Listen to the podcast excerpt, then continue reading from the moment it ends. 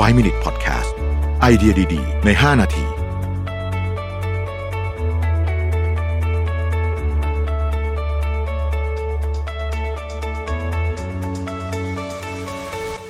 สวัสดีครับ 5 minutes 99 problems นะครับ คำถามวันนี้ก็คือว่าชอบมีความคิดแล่นเข้ามาในหัวตลอดจนเวลานอนเนี่ยแล้วก็นอนไม่หลับเนาะทำให้นอนดึกเนี่ยนะครับ ทำยังไงดีนะครับ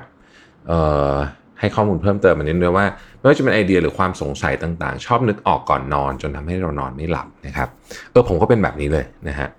เอ่อมันจะเป็นบางช่วงบางช่วงก็จะดีหน่อย บางช่วงก็จะหนักนิดนึงเลยขึ้นอยู่กับว่าช่วงนั้นเรื่องเยอะหรือเปล่านะฮะแนะนำแบบนี้ครับอันหนึงที่ใช้แล้วก็ค่อนข้างจะดีนะ ผมชอบก็คือ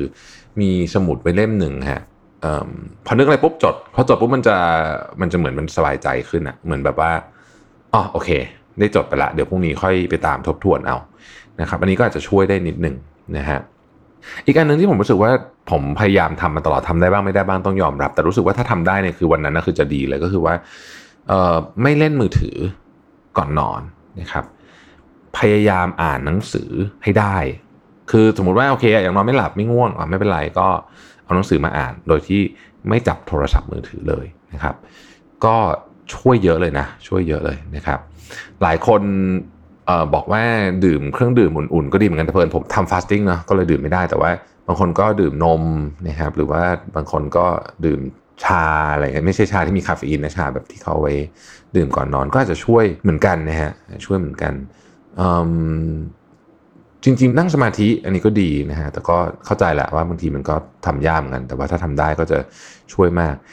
ถ้าเราไปดูถึงต้นเหตุ ก็อาจจะพอนั่นได้เหมือนกันว่า จริง ๆ ต้นเหตุของการที่เรามีเรื่องคิดตลอดเวลาเนี่ยมันอาจจะเป็นเพราะว่าเรื่องนั้นมันยังไม่ถูกสะสางซะทีเดียวนะครับหรือมันยังไม่มีการจบ คือเรื่องส่วนใหญ่มันก็ค่อนข้างต่อเนื่องแต่ผมคิดว่าถ้าเกิดว่าเราสามารถทำให้มันเป็นช่วงๆเป็นชัปเตอร์ได้นะเหมือนเวลาเราดูหนังอะมันก็จะมีชัปเตอร์ใช่ไหมในชัปเตอร์มันก็จะมีความจบในตัวประมาณหนึ่งแม้ว่าหนังทั้งหมดจะยังไม่จบก็ตามเนี่ยนะครับหรือว่าซีรีส์อย่างเงี้ยเป็น episode อย่างเงี้ย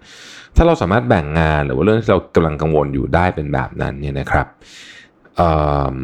ผมคิดว่ามันจะช่วยให้เราสามารถที่จะไม่มีความคิดมาวนเวียนเยอะๆ ตอนจะนอนได้นะครับ แล้วก็จริงๆบางทีถ้าเกิดตอนเย็นทานข้าวเยอะเกินไปนี่ผมสังเกตนะครับวันไหนที่แบบมื้อเย็นแบบหนักๆเนี่ยเออบางทีมันมันมาส่งผลเหมือนกันนะพอมื้อเย็นหนักอะมันมาส่งผลให้เหมือนกับตอนนอนมันแบบ ไม่สบายอะเราก็จะทำให้ฟุ้งซ่านอะไรต่างๆนาเหล่านี้นะครับก็ลองดูนะครับ ถ้าเราเชื่อว่าการนอนเป็นเรื่องที่สำคัญจริง ๆ ของชีวิตเรานะเกี่ยวกับเรื่องของอารมณ์ เกี่ยวกับเรื่องของสุขภาพกายสุขภาพใจเนี่ยเราก็จะต้องพยายามหาทางอะทำให้เรานอนดีให้ได้นะฮะอันนี้เป็นปัญหาโลกแตกอยู่แล้วนะครับสำหรับคนจำนวนมากหรือคนยุคใหม่เนี่ยนะฮะก็จะมีปัญหาเรื่องนี้แต่ผมคิดว่า นี่แหละที่ลองลองๆมาก็วนๆทำแบบนี้ดูถ้าเรามีวินัยกับตัวเอง ก็น่าจะทำให้สถานการณ์ดีขึ้นนะครับ ขอบคุณที่ติดตาม 5 minutes นะครับ สวัสดีครับ 5 Minute Podcast